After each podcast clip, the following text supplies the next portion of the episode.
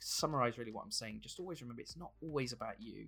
Taking an interest in other people will, you know, actually build your social skills and also later on when you're a professional magician will also probably build your client base as well.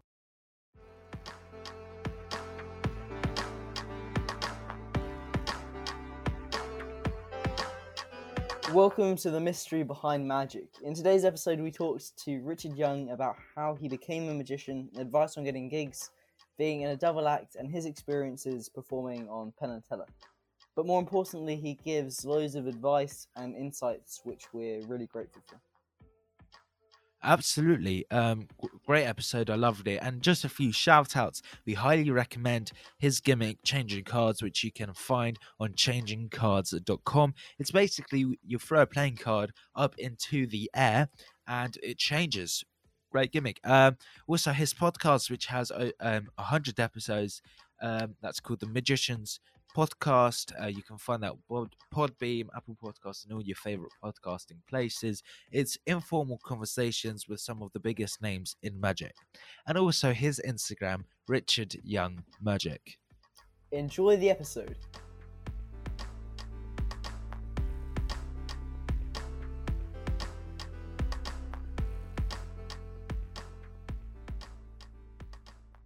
Hello and welcome to the mystery behind magic. I'm Csanád Kiss. And I am Robbie Stevens, and in today's episode, we are going to be talking with Richard Young.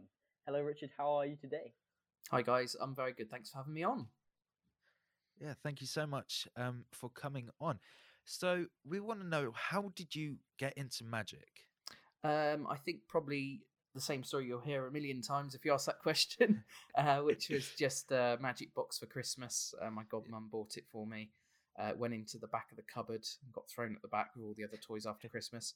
Um, I think I got it out in about the May, so quite you know, five five months later or something, and learned uh, the ball and vase and the cups and balls and showed it to my parents who as i'm sure we've all got similar stories you know a big part of the reason why i stuck with it was that my parents um, told me i was good even though i was rubbish for a long time and um, yeah, that was that was kind of my initial foray into it. I joined, uh, as I know you guys are both members. I think the YMC, which yeah. at the time was new. It, it launched in '96, so you're talking. I think I joined in '97, um, and I entered there. At the time, it was run by Mark Paul and Anthony Owen, late great Anthony Owen, and um, uh, there was a close-up competition.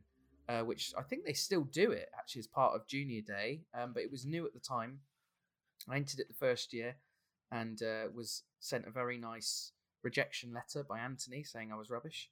Um, it was it was it was a very polite, constructively criticised uh, letter which he wrote to me telling me why I didn't get through to the final. And then so I, I sort of worked on it for the for the following year, and the next year I got through to the final and went to Junior Day, which at the time was held in Reading because uh, it was part of the Home Counties Magic Society Day. That's the history of the, the YMCJ Day, if you don't know. Um, and uh, yeah, I was the, there were five finalists, and one of the finalists actually was Andy Gladwin. Um, and oh, uh, I don't remember the other guys, but I always remember it was me and Andy. And the judges, there was a, one of the judges was a guy called Bob Swadling, who at the time was a very well-known magic dealer, a bit like how you know now you guys know Dave Bonsall at Prop Dog. Well, Bob was the prop dog of his time, uh, kind of thing. But in terms of he was also all of the products which Bob Swadling sold were his own inventions, and uh, yeah, basically, he was one of the judges, and he asked me in the afternoon. He'd noticed on the form that I lived fairly close to him, and he said, "Is anybody helping you? Is anyone, you know, teaching you magic?" And I was 14 at the time, and I was totally self-taught. And I said, "No." Anyway, so that that day, actually, I won the competition, um, and Bob offered to teach me magic, and he came to my house every couple of weeks for like I think like three years after this, and would he taught me everything from the one-handed top palm to how if you're ever at a gig and someone's vomited in the toilet, clean it up because that's part of your job to make sure the party goes well. Um, so it was a brilliant education which I got from Bob. Um, and uh, yeah, that that was my start really. Kind of you know as you guys are experiencing now, the kind of immersive experience of YMC and uh, you know obviously I'm I won't say how old I am, but I'm old enough to the point that you know there weren't tricks available on the internet like you guys every every day now can go on and look at. Oh yeah, this trick's out. Let's watch the trailer. Well, that, that didn't exist when I was a kid. It was all just description, you know, in the back of a magazine saying it's this effect. Um, and uh, you'd buy it hoping it was as good as it sounded, and sometimes it was, sometimes it wasn't. So, uh, yeah, that was that's the start of my story. I'll stop rambling. What, what do you think the biggest differences are between YMC in your time and YMC now? Well, I think the the biggest thing is obviously uh, just the internet has made all the difference. I mean, for a start, we didn't meet very often. Um, you know, there'd be kind of you know the odd event sort of thing. I can remember the first year that J Day moved from part of the home counties Magic Society's sort of calendar events to sort of the YMC took it over and it moved to the Magic Circle headquarters. I remember, uh, I think the first day Faye Presto lectured, and she did this brilliant lecture where she, I think she still does it, where they brought in some normal people and she, uh, you know, did her set for them, lay people, and then asked them all to leave, and then they played the video back, and she sort of lectured through her set, and she was so generous afterwards. I remember, you know, all the kids, she would let us all look at her cigarette through coin, and it was just brilliant. And so there's kind of pluses, pros and cons between my day and you, well, the the days you're experiencing now, which is that it was rarer, so it was more special. Definitely, I I see when I come to junior day now for you you guys, it's sort of just another day, really. Um, because you all get together so much and you keep in touch with each other on the internet. I'm sure you're on Instagram chatting to each other and Facebook or whatever whatever you guys are on these days. Um, whereas in my day, it was the only day of the year when I could really meet other young magicians and get a feel of what was popular out there and what wasn't. Um, so yeah, like I said, I'm sounding like a dinosaur, but believe it or not, there was a time where magic on the internet wasn't a thing, and I'm not that old. I'm only in my mid thirties. It just shows how much it's changed in like just 20 years, which seems like a lot, lot a long time to you guys, but um, I'm sorry to say, when you're in your mid 30s, you'll realize it's not a long time at all. And why did you keep with magic? Why did you decide to carry on? Well, I didn't actually. So this is this is actually quite an interesting part of my story, which I don't think I've told before. Which is when I got to about 16, 17, I did fall out of love with magic. I sort of dropped it, and the reason was that you know I got my first job and I got a car and I got my first girlfriend and you know other things came along in life that ultimately were more exciting than you know magic and so i did i did drop it for a few years and kind of went out into the real world and um my first girlfriend i dated for seven years when i was 16 to when i was about 23 and i think when i was about 20 years old i was i was very close with her mum and dad because she lived quite a long way from me so whenever i'd go and visit her i'd have to stay for a few days because it was a long journey and i because of that i spent a lot of time with her a lot of time with her mum and dad and one night we were sat around playing cards, and the card game finished, and I did a few card tricks. And her dad was like, Why have you never shown us this before? I'd never mentioned to them, even though at this point I've been dating their daughter for a few years, that I used to love magic. And I said, Oh, I learnt it all when I was a kid, you know, and I told them the story I've just basically told you about, you know, the, the YMC and Bob Swadling. And, and her dad said, Hey, you know, he worked for a company called IBM and they do big corporate events and things. And he said, you know, he said, I know that we hire magicians to go around the tables at our dinners and things, and they get pretty good money. And um, and he's like, you know, you're you're good. Like, you know, you could do it. And so he got me my first gig. Actually, it wasn't in the end for his company. It was for a friend of his. It was a rich dentist, and uh, it just that was it. Kind of at the time, my job actually, I was working in a shop. I was working for uh, a shop that's kind of like what Curry's is now. It's an electrical shop, doesn't exist anymore.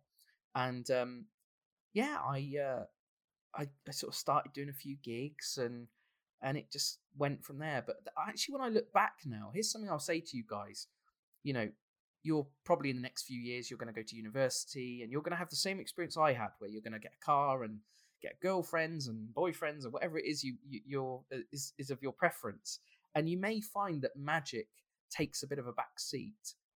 And if it does, it's not a bad thing. Actually, when I look back at those few years when I did drop magic and uh, I my personality developed a lot, and we all know this. Actually, one of the reasons we all get into magic, I think, is that we're all a little bit shy, or um, you know, we're not great at sports. We've all we're all a bit unusual, aren't we? I think if we're being fair. And so, actually, that period of time when I look back now, where my personality really developed, and I didn't always use magic in social events to at social occasions to kind of connect with people. I actually would just talk to them like normal people do. And they're really, really important skills to learn. So, you know, I, I would say to young magicians actually is that if you find at the moment that whenever you meet new people, you know, within five minutes you're trying to do a trick for them, that's great and it's brilliant and keep doing it. But as you get older, you know, try and actually meet people and not do that and just talk to them and, and stuff because uh, Uh, particularly now as an older person, you know, and I, I've I worked for many, many years as a close-up magician, and what happens when you work as a close-up magician is that one night you'll be working in a local youth centre, and the next night you could be in a mansion in the countryside working for the poshest people you can possibly imagine. And the real skill that a good close-up magician needs is not being able to do a good double lift. The most important skill a good close-up magician needs is they need to be able to talk to all sorts of different people and connect with them. And so step out your comfort zone uh, and you know really if you can learn to do that. Learn to connect with different types of people and it will pay back dividends over the years if you move into doing magic professionally. What would you say then are the best ways other than just practicing speaking to people to build up your social confidence? Well um, I think you know the first.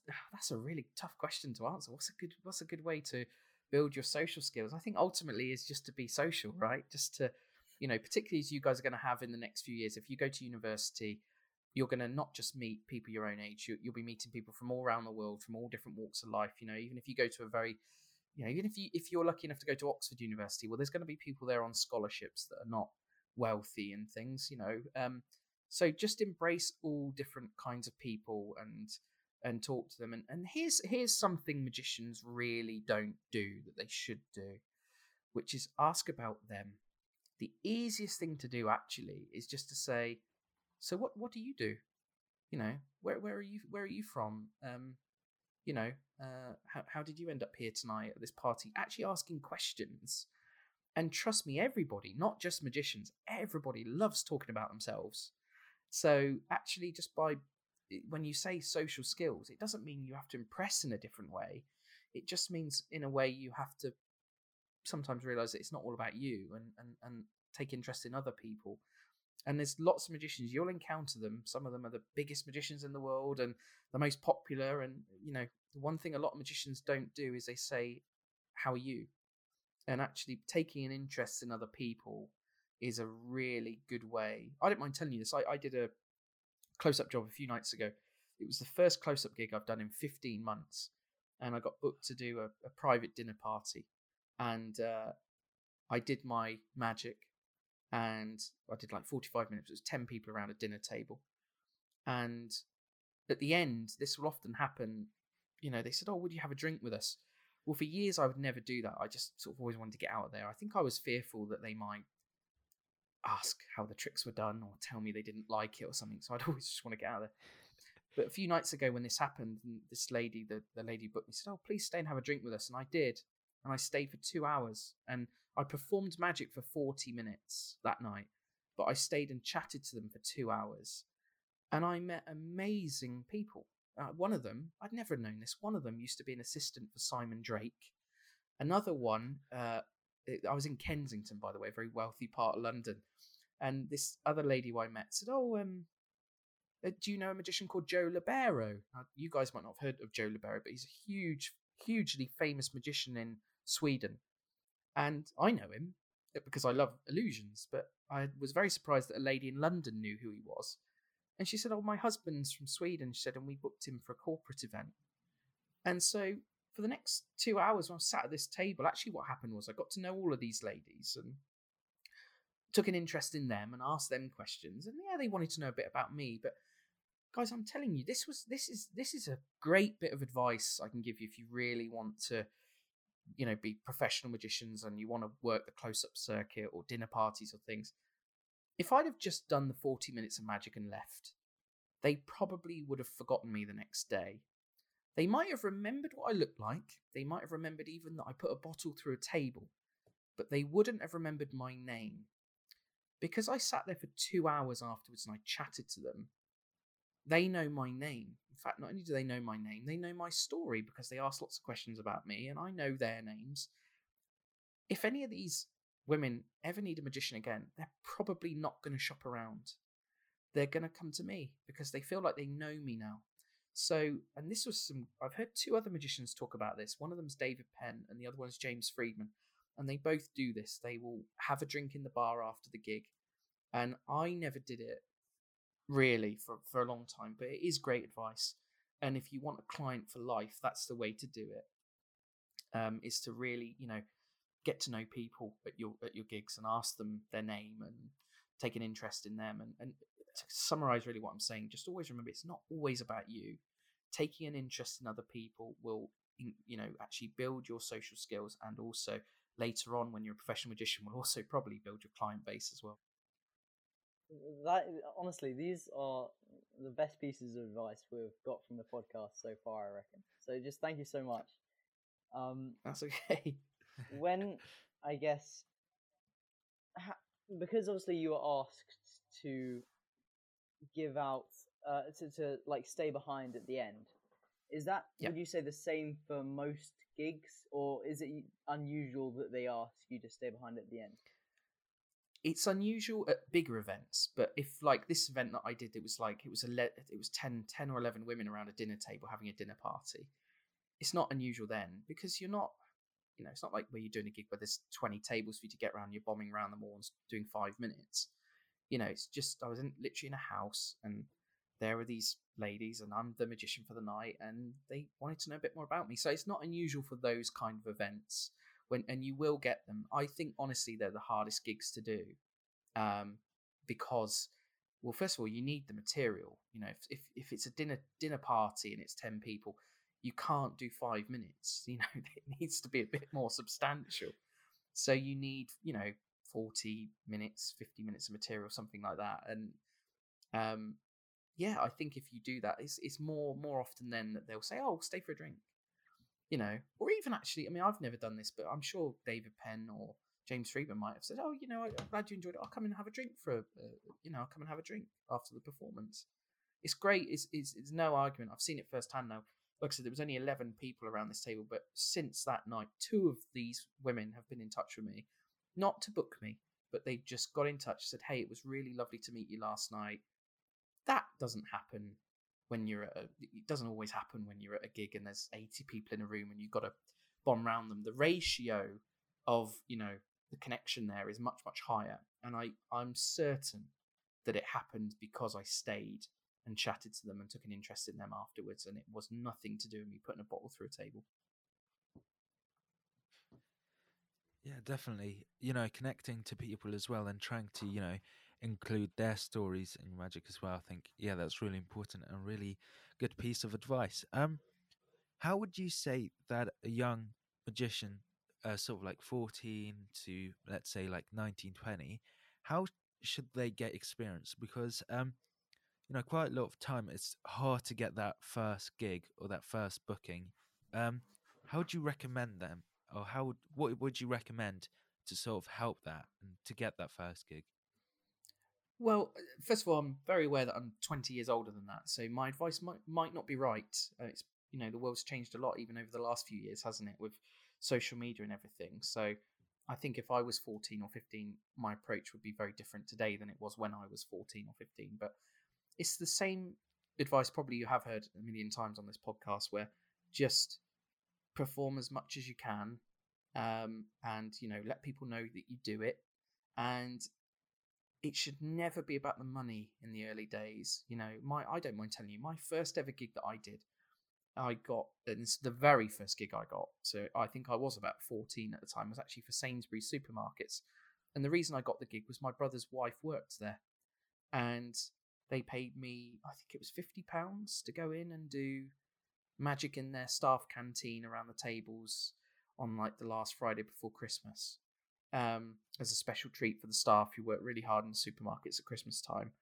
And they could have offered me no money and I probably would have done it. So I'd say just just perform as much as you can. Don't let the money be an issue. Particularly as you get a bit older, you might find other young magicians start going, "Oh, I got paid three hundred pounds last week for the gig I did." Or most of the time, people like to brag and exaggerate a little bit at, at the early stages. Really, you know, it's like when a pilot flies a plane. Pilots don't say I've worked for the airline for 20 years. They say I've got 5,000 hours of flight time.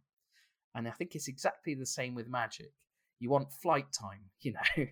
and uh, so I, I, don't know what tricks you call. You call it omnideck time or something like that, whatever you want to call it. But just do it as much as you can, and the the work will naturally follow. You know, get a little business card. You know, David Copperfield, the, he's my favorite magician. You know, David Copperfield had a business card when he was like ten. Um, so you guys can get business cards now you know, or you know, I don't know if there's a cooler, more modern way to do it where you know when you perform for someone, you connect them to your Instagram or something, so that you'll be a constant in their life. You'll, you know, they'll constantly be reminded of your existence.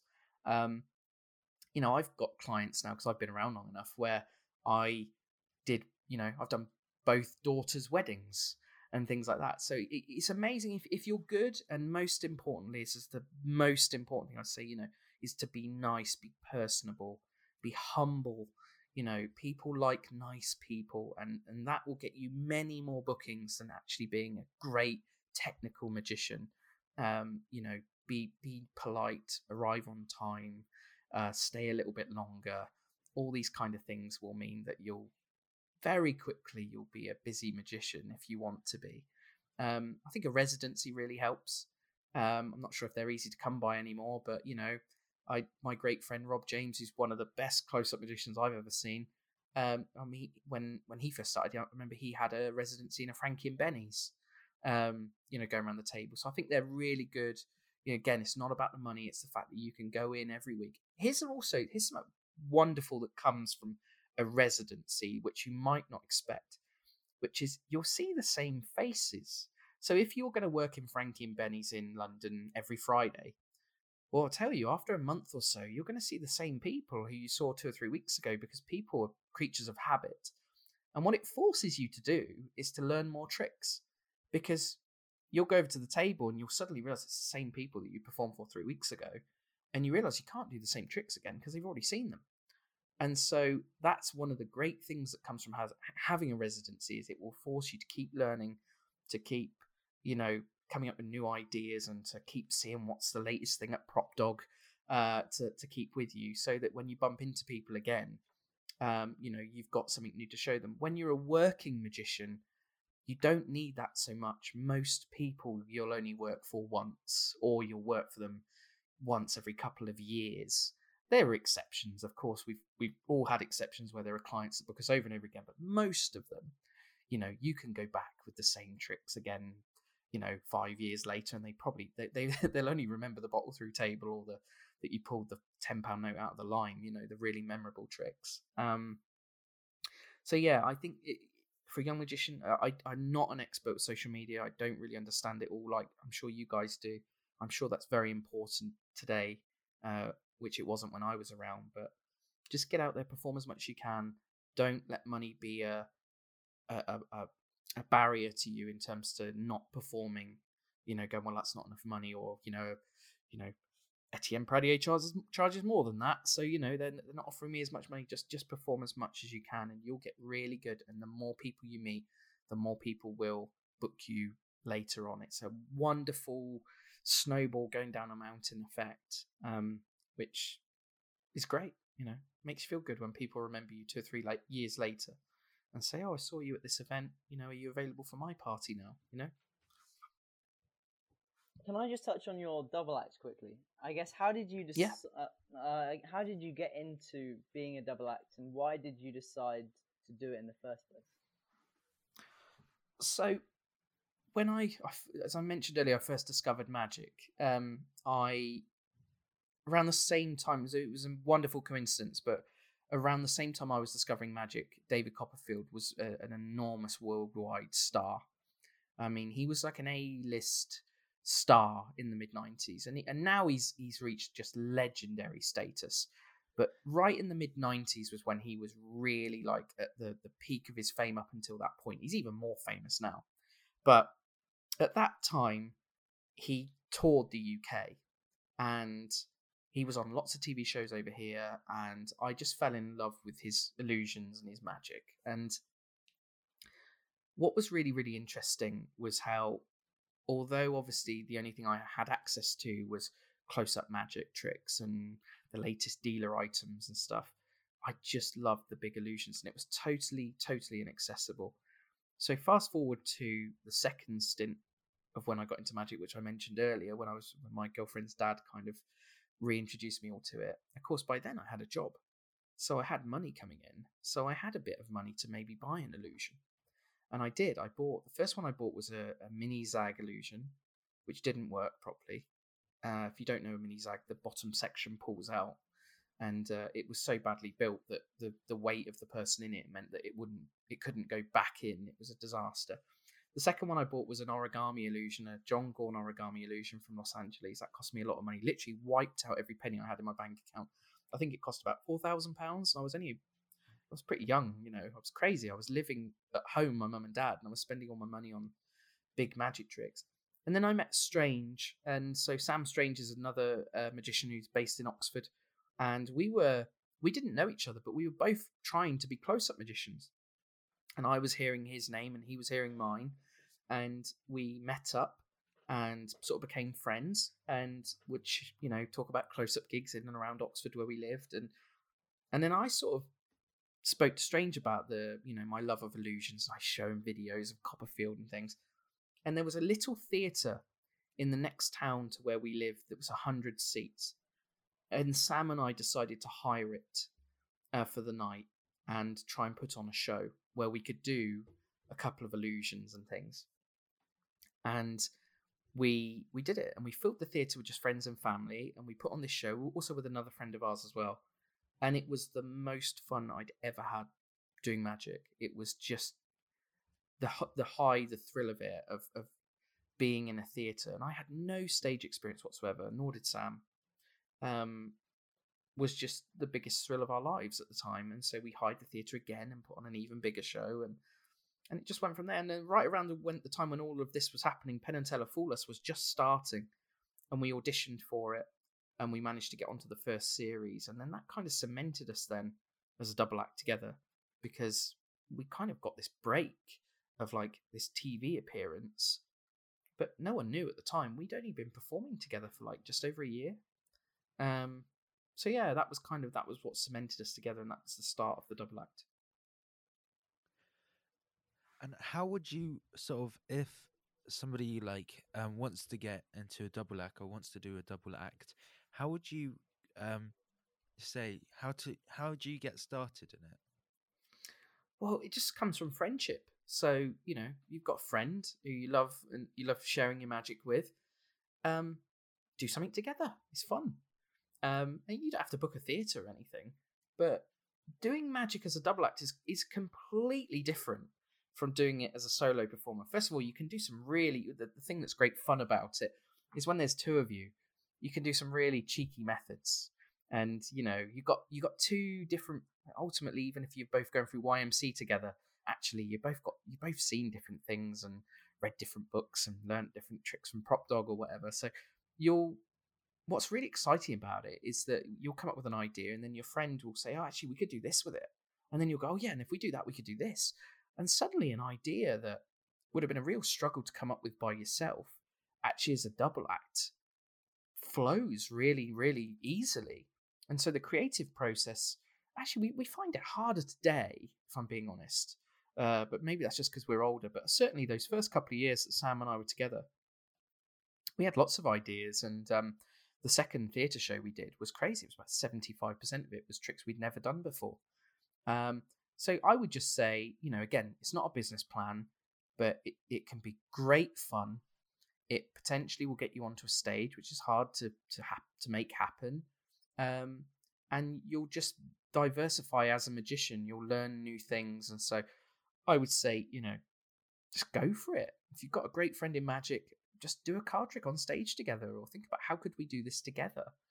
Um, and there's some there's some amazing double acts out there. You know, I don't consider Sam and I, you know, even remotely creatively on the same level as like a Morgan and West or a Barry and Stuart. You should go back and watch those two double acts in particular, Morgan and West and Barry and Stuart. Their their work, their their creativity is just I'm so envious of it. They're so both of them are so amazing. Um, Sam and I really kind of come up with some things, but we really just love the spectacular and the silly fun and the jokes and all that kind of thing. Whereas Barry and Stuart Morgan and West really have come up with some amazing new presentations for older effects, even methods. You know, if you're not seeing Morgan and West's um, DVD on uh, their their coding system, you should watch it. It's absolutely incredible. Um, yeah, so I'd say just like anything at this stage, I think I can answer the question on a broader level, which is if you ask me what advice I give to a young magician, just have fun. Like how what it's the most wonderful thing. You make great friends with it. I've got literally lifelong friends. You know, I told you Andy Gladwin was in the junior day competition with me. I still meet him for lunch from time to time. Um, you know, and there's loads of other people as well. Bob Swadling, who I told you I met at that first junior day, I spoke to him yesterday. Like he's now in his 80s and he lives in Florida. He's emigrated, but we're still in touch. So just have fun with it. Um, you know, learn as much as you can, perform as much as you can, and you'll have a wonderful, wonderful life in magic. You just will. There's no way it can't be. Um, if you just have fun with it and just learn as much as you can and just yeah, just enjoy the ride. It's been brilliant for me. In, in regards to a new double act that's just formed, how would you say is the best way to differentiate yourself on stage in a double act? So you, I guess, retain your individuality, so people don't just see you as part of the team of the double act. Sure. Well, I think there's a question you have to ask yourself first, which is do you want to be yourselves or do you want to be characters? Or do you want to be sort of a mixture? Now, to me, uh, the best sort of on stage personas I personally uh, enjoy are when someone is is themselves, but they turn the volume up a bit, so they accentuate all of their personality traits. Those are the personalities I, you know, I I enjoy watching those. You know, David Williamson. If you meet David Williamson, his on stage character, he is himself. He's just a, he's just louder and brasher and sillier, and he just accentuates all of his personality. Um, so I would say, you know, you don't need to sit down and write a Shakespeare novel to get on a stage as a double act. I think just go up and be yourselves, have fun, um, and you know maybe have a chat between yourselves and say, you know, what what what do you like about me, and what do I and what do I like about you? You know, you can have the conversation privately, and if your friend says, well, you know, I really like it when you, uh, you know, when I, I saw you once, um, you know, I don't do a hop, skip, and a jump, or whatever it is, you know, and go, oh, well, if you thought that was funny, okay, well, we'll, we'll try that. And that's what's great, you know. I think going a bit further down the line, if you really do want to start taking it more seriously, or not even taking it seriously, but getting more stage experience, I would advise the best way to do that is to go and do the Edinburgh Festival. So when you're a little bit older, um, have it, you know, you can make a plan, or maybe if you know you've got great parents in your lives, ask if you can visit the Edinburgh Fringe next year if it opens up as everybody hopes it will. Um, you'll really get a wonderful feel for it. There's it's the most magical place in the world in August. There's 3,000 shows that happen every single day. There's no barrier to entry. So when you go there, if you visit, you will see the most amazing stuff you've ever seen, and you will also see the worst stuff you have ever seen and it's all absolutely fair enough. it's just everyone up there is at different levels. There's complete beginners up there, and there'll be comedians up there that are doing their 25th year up there. Um, but that would be my. Uh, Sam and I did it. We did the Edinburgh Festival for four years at the beginning of our sort of working relationship together, and it's where we cut our teeth. Some of the material we developed there, we are still doing to this day. Um, it's just brilliant. You'll meet lots of other performers. You'll not only have to understand about how you put the show on, but there's lots of other skills you have to pick up too. Like you know, you need to build an audience. So in Edinburgh, there's a there's a festival called the Free Fringe, and it's great because it doesn't cost you anything to do it. You still have to go to Edinburgh and take all your props and find somewhere to live, of course. But in terms of what happens with the Free Fringe is that they give you a room. So you'll have a room at say three o'clock every day for an hour and there'll be chairs provided and there'll be a microphone and there'll be some lighting very all very basic but you can put on a show. And the way the free fringe works is that you don't have to pay for the room you don't have to pay for any of the equipment any of the chairs anything but the audience have to be able to come in for free. Well that does two things. First thing is is that it means you'll get a reasonable size audience pretty easily because there's no cost for the audience to come in. The second thing that it will do is it will mean you'll have to be pretty good because if they if your show's not good, they're probably going to walk out because they haven't paid anything to be there, so they're not really invested. And what happens is is that at the end of a free fringe show, you hold a bucket uh, at the door as the audience leaves, and they put in what they think the show was worth, and it's brilliant. It's absolutely brilliant. Sam and I did it for four years, and what's so good about it is as your show gets better as the month goes on, because of course you're going to work at your show and watch it and record it on your iPad every show, and go home, watch it, and make it better for tomorrow. Um, the money goes up in the bucket each day. If, if not every day, of course, sometimes you have a bad show or an an audience that's stingy, but mostly you can trust in the money that's in the bucket. If you have a good show, you'll notice that there's more money in the bucket today than there was yesterday. Um, and it's just it's the place to go. We're so I mean, we're just so lucky to have it a few hundred miles away. It's in our country, you know, Scotland obviously, but you know, it's part of the United Kingdom and you can go up there and put on a show and it's the only place really short of doing some amazing lucky runner show somewhere else that you might land where you'll be able to do a show every single day. Um, and so that would be my advice. If, if you're a double act and you're new and you but you want to take it seriously and you want to achieve a lot, go and do the Edinburgh Festival. Go and do the Free Fringe um, in August, and you will leave there. There is no doubt at all. If you go there for the month of August, by the first of September, you will be probably three times better than you were on the uh, first of August. And also, you'll meet lots of other performers. Again, just like the YMC, I've met some great friends at the Edinburgh Festival over the years. Paul DeBeck, who's a brilliant magician, was in our um, our venue just by coincidence a few years running, and yeah, so many so many brilliant performers we've met up there. Not not all magicians either. It's also good because you get to see other other forms of performance art. You know, you see lots of comedy up there, lots of dance, lots of plays and things, and so in addition to being up there doing your own show, you can immerse yourself in the entire world of the performing arts. So yeah, that that is without a doubt when I look back. I mean, we're in a show today called Champions of Magic, and we've been really lucky the last three years. We've toured all around America um, doing this show. We met the producer of that show at the Edinburgh Festival in 2011. So at the time, he, my boss, the producer Alex, he was 21. He was just starting out as a producer. Little did we realize that this 21 year old youngster that we met at the Edinburgh Festival will go on to produce what is, I mean, at the moment, it's one of the biggest touring magic shows in the world, um, if not the biggest at the moment, because so many things are closed down. Um, so yeah, you you'll meet all sorts of interesting people up there. You might not necessarily get your big break up there and become famous overnight, but you'll meet people that will probably come back at different stages in your career and offer you opportunities or bear you in mind for other things. Sorry, that was a very long answer, but yeah, I, I hope that no, makes sense.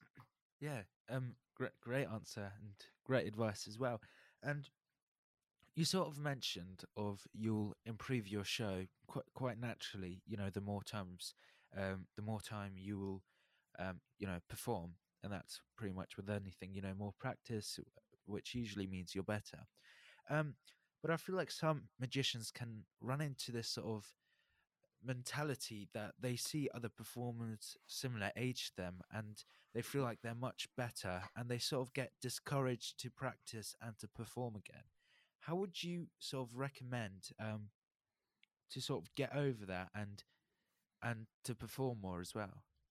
Everyone's on their own journey. I can tell you that when I was, you know, in my teens, I wasn't very good at school, and um, you know, I, I wasn't an A grade student by any means. And I, and I looked around at the time and saw all these other A grade students and thought, ah, oh, they're going to go off to university and they're going to become architects and they're probably going to live in a big house one day and be rich. And it doesn't work out like that, guys. You know, the, you, the stuff you're doing right now, there's so much of your story that's still to be told. And just have faith in the process. That's something I heard someone say recently. I can't remember where I heard it. Have faith in the process. You know, if you love what you do and, you know, you enjoy the process of practicing and you want to be better, and you don't get overconfident, you know. And that's something I would say to be wary of. When you go and perform for the public, especially if you start doing gigs, very, very quickly, within, you know, sometimes within minutes of being at a gig, someone will say to you, You're amazing. You're the best magician I've ever seen. Why are you not on TV? You should go on Britain's Got Talent. I'm sure you guys have already heard all of all of this. Be very cautious with that kind of feedback. People are being nice. Um, they don't really understand magic. You really have to trust yourself. You know where you are actually in the, the food chain of magic, and you know where you need to improve and what you should work on. Um, I think that just listening to feedback from non magicians can be dangerous. It can breed an inflated ego or uh, inflated opinion of yourself. Um, I think the way you keep humble is to be around other magicians, actually. And I think what you described about seeing other magicians who are better than you, well, there's two ways you can look at that. You can either be jealous or you can use it as motivation to go, you know, I want to be as good as that. And that's a choice. You can choose, you know, which way you want that, how you want it to make you feel.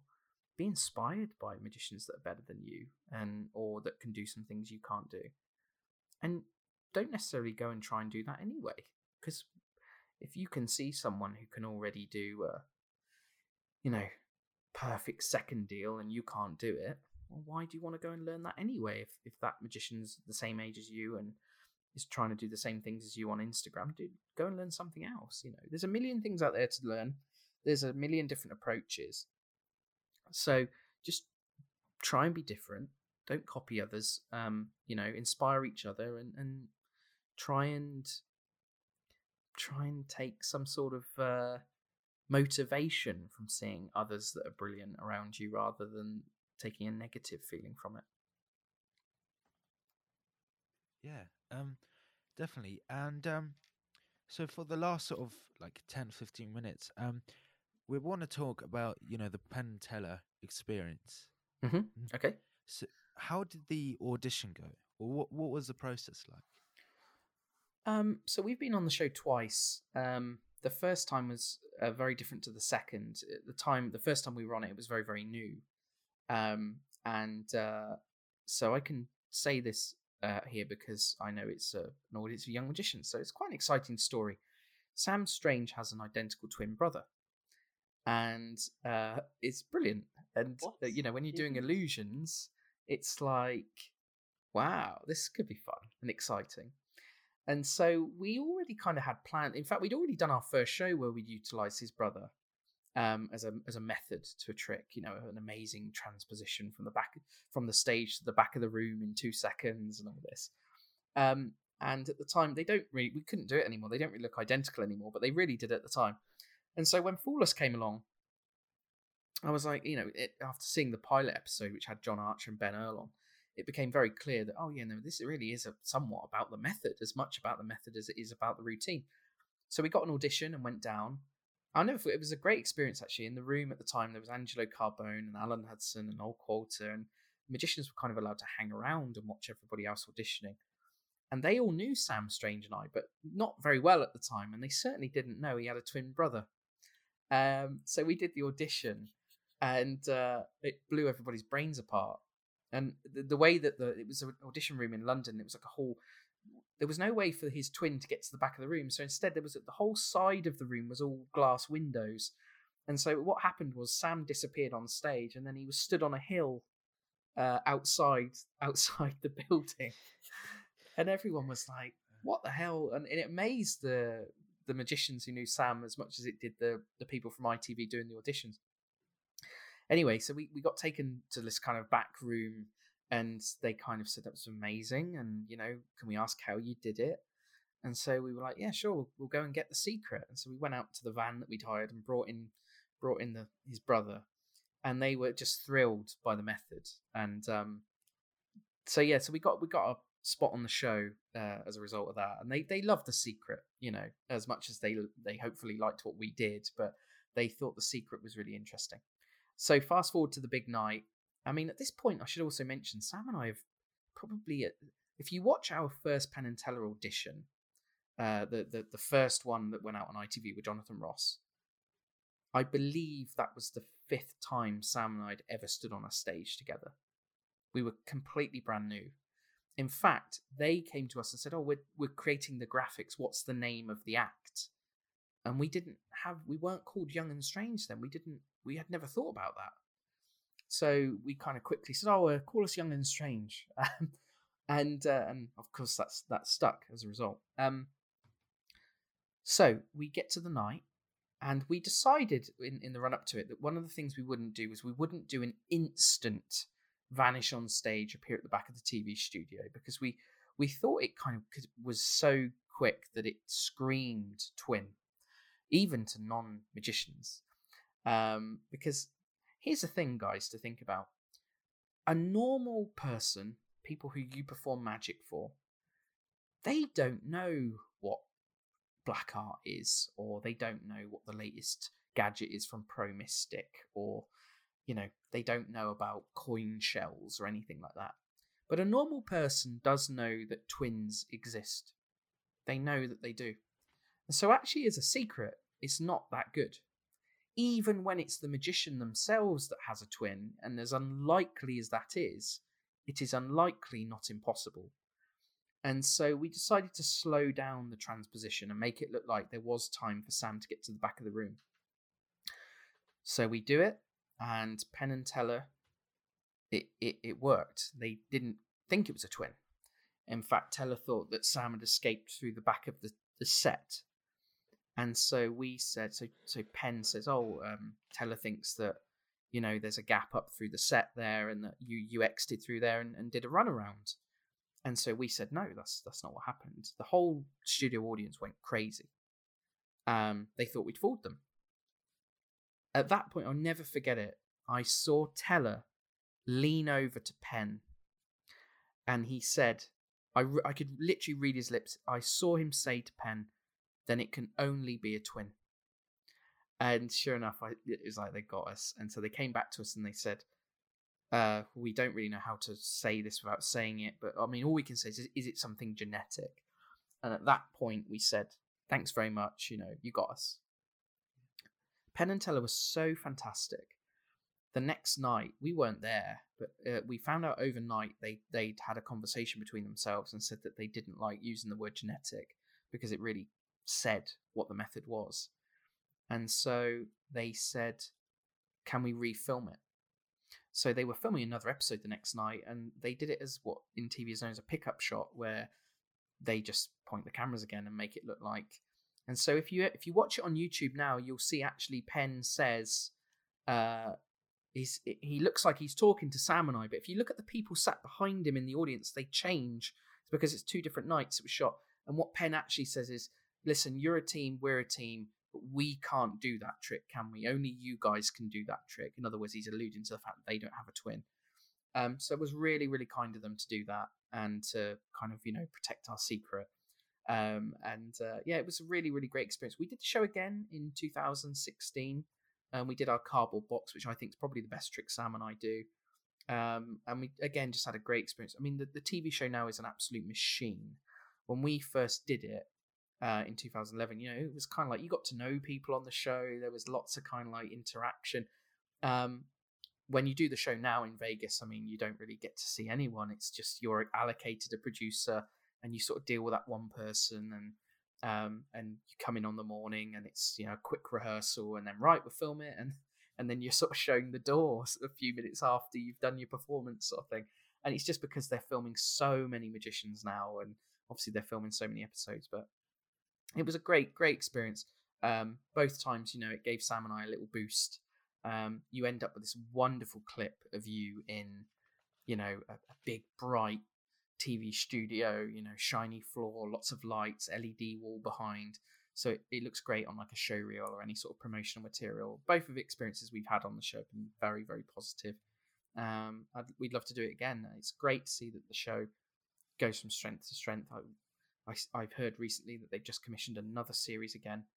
Um, so yeah, I'm sure your day will come, guys, where you'll be on a show like that uh, if you haven't already. And um, yeah, it's I'd just say just just go for it, jump at it. Um, it's you know it's a wonderful, wonderful experience if you can get on it. Thank you um so much. Great advice, great answers. Um thank you so much for coming on the podcast. We really appreciate it. Um, It's been my pleasure. Don't worry. yeah, thank you so much and uh, thank you for listening. Thanks, Richard.